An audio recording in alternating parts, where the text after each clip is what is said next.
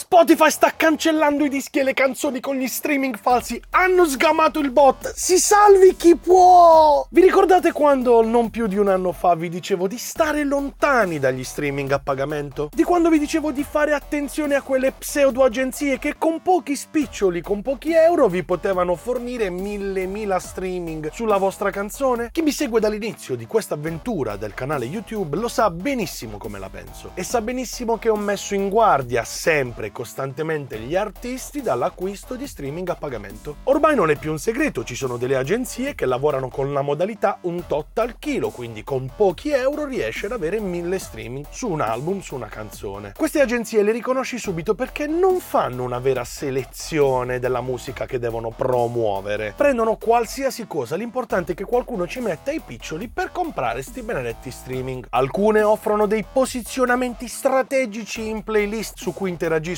migliaia di bot, altre invece scaricano migliaia di streaming da una server farm direttamente sul vostro brano come una vagonata di sterco. Ora, sia io che te sappiamo bene che il mondo è pieno di furbetti e che quando questi furbetti stanno acquistando uno di questi servizi sanno benissimo a cosa probabilmente stanno andando incontro. Ma per essere corretti dobbiamo far valere anche il principio del ragionevole dubbio. C'è la possibilità che un artista emergente, soprattutto alle primissime armi, si affidi a uno di questi servizi nella totale inconsapevolezza del fatto che uno sta buttando i soldi nel cesso e io personalmente mi divertirei di più a prendere cento euro, lanciarli nel water e tirare lo scarico, almeno faccio qualcosa che mi diverte, piuttosto che regalarli ad un'agenzia di streaming. due Non conosce le conseguenze di questa pratica birichina. A dire il vero, le conseguenze non le conosceva nessuno fino a quando, nel gennaio del duemilaventuno, Spotify ha iniziato a cancellare, rimuovere, nebulizzare, svampare gli album e le tracce sulle quali ci fosse un sospetto di attività fraudolenta. Mette infatti in funzione un algoritmo semplice, simpatico, attento, che accende una lampadina sulla tua canzone e attira l'attenzione di un analista che senza troppi scrupoli, ma soprattutto senza convenevoli, ti sfancula il disco senza neanche avvertirti, cancella tutti i dati d'ascolto e chi si è visto si è visto. Anzi no, ti avvisano ma solo dopo che il disco è stato rimosso e a quel punto non ti resta che andare su Instagram, fare una storia, dire che per problemi tecnici il tuo brano o il tuo album non sarà più disponibile fino a data da destinarsi, perché dire che hai pompato gli ascolti con degli streaming a pagamento ci faresti una bella figura di merda. Ho anche sentito parlare di teorie complottiste secondo le quali per far cancellare volutamente un disco di un competitor da una piattaforma qualcuno spende centinaia di euro per gonfiargli gli streaming.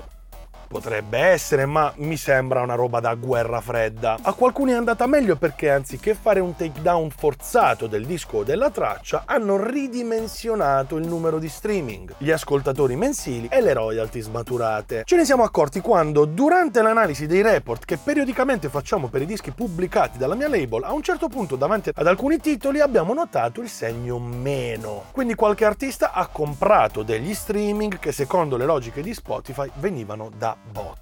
Questo allora mi fa capire che se sei stato monello solo un pochino, il tuo disco resta lì, ridimensionato nei numeri, ridimensionato nelle royalties, ma resta lì. Se invece hai pestato la cacca con tutta la pianta del piede, allora no, il disco ti viene bannato. Adios. Sembrava impossibile, inconcepibile, assurdo, invece è successo. Le linee guida di Spotify parlano chiaro. L'incremento ingiustificato di streaming, ricordatevi la parola ingiustificato, giustificato, viene visto da Spotify come una gravissima violazione della loro policy e nella mail in cui ti spiegano cosa stia succedendo ci vanno giù molto pesante. Il brano purtroppo viene rimosso e rimarrà offline fino a nuovo avviso. Che un'inculata pazzesca, sono cattivissimi. Però anche loro, devo essere sincero, fanno valere quella regola di cui abbiamo parlato prima del ragionevole dubbio e ti danno una via d'uscita. Il disco resta offline momentaneamente, ma qualora tu ritenga che i tuoi streaming siano autentici ed organici, ritenga di aver agito in modo corretto, ritenga di non aver violato le loro policy e qualora tu possa dimostrare di aver avviato una campagna promozionale legittima, non devi far altro che inoltrare al tuo distributore di Strokentium, Corsi di Baby o chi per lui tutto il materiale relativo alla tua campagna pubblicitaria e nome e cognome di tutte le agenzie coinvolte. Sarà il tuo distributore a inoltrare al content team di Spotify tutto l'incartato trattamento e loro poi a valutare la veridicità di quello che stai dicendo. Ora, se ci penso, dico ok, per uno che ha avviato una campagna pubblicitaria ci vuole poco a dimostrare una fattura, dare i nomi di qualche agenzia e magari fornire dei dati tangibili sulla propria campagna e che sia stata fatta in modo organico o che abbia raggiunto un pubblico vero. Ma se hai comprato gli streaming, sti dati da dove li vai a prendere? I nomi delle agenzie da dove te li inventi? Insomma, loro giustamente se ne lavano le mani e scaricano la palla al distributore.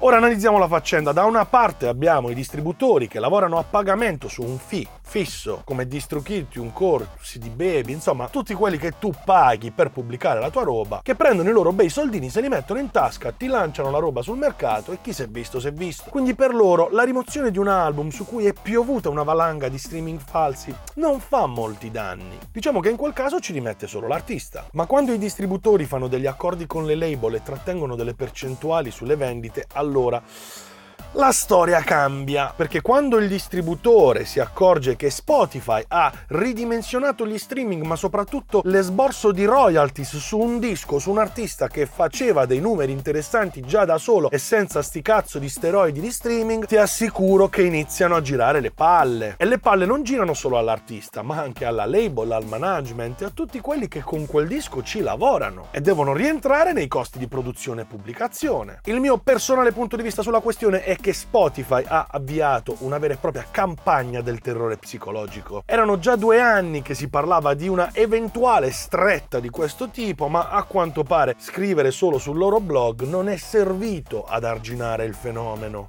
D'altronde siamo italiani, la prima cosa che ci viene in mente è se mo vuoi vedere che con tutti i dischi in circolazione vengono a sgamare proprio a me che ho comprato solo cinquemila streaming. Ma vattene va! Eh sì, hanno sgamato proprio te. Quindi a questo punto hanno pensato bene di eliminare settecentocinquantamila codici I S R C. Via. Andati. È un peccato per chi ci ha rimesso, ma ogni grande manovra di questo tipo che serve per fare un po' di pulizia nel mercato richiede dei sacrifici e il danno collaterale è anche stato calcolato. La parte più interessante, quella positiva, è che gli inserzionisti, ovvero quelli che pagano per promuovere un'auto, un orologio o una dieta dimagrante, potranno fare affidamento su dati veri e ricordati, sono loro che pagano quei soldi che poi vengono girati a tutti gli artisti che ci pubblicano la roba su Spotify, oltre agli abbonamenti, è chiaro, ma se non ci fossero gli inserzionisti lo streaming varrebbe ancora meno. Quindi gli inserzionisti potranno fare affidamento su dei numeri veri, su numeri reali. Le playlist piene di merda cominceranno a perdere di importanza e pian piano a sparire, ma cosa più importante, tutta la giostra comincia a girare in un modo più autentico e organico. Se ci pensiamo, non è stata fatta la scoperta del secolo, quando c'erano i C D, i vinili e si dovevano distribuire fisicamente, le stesse case discografiche grafiche mandavano al macero una certa quantità di dischi stampati per dimostrare di averne venduti e far salire in classifica quel disco. È un po' come comprarsi gli streaming, parliamoci chiaramente, è una cosa che è sempre esistita, solo che prima si bruciavano, oggi invece scarichi la roba che ti serve. A te che stai ancora smadonnando per il disco che ti hanno svampato, dico, stai tranquillo, non è successo niente. La prossima volta quei soldi li investi in marketing, quello vero.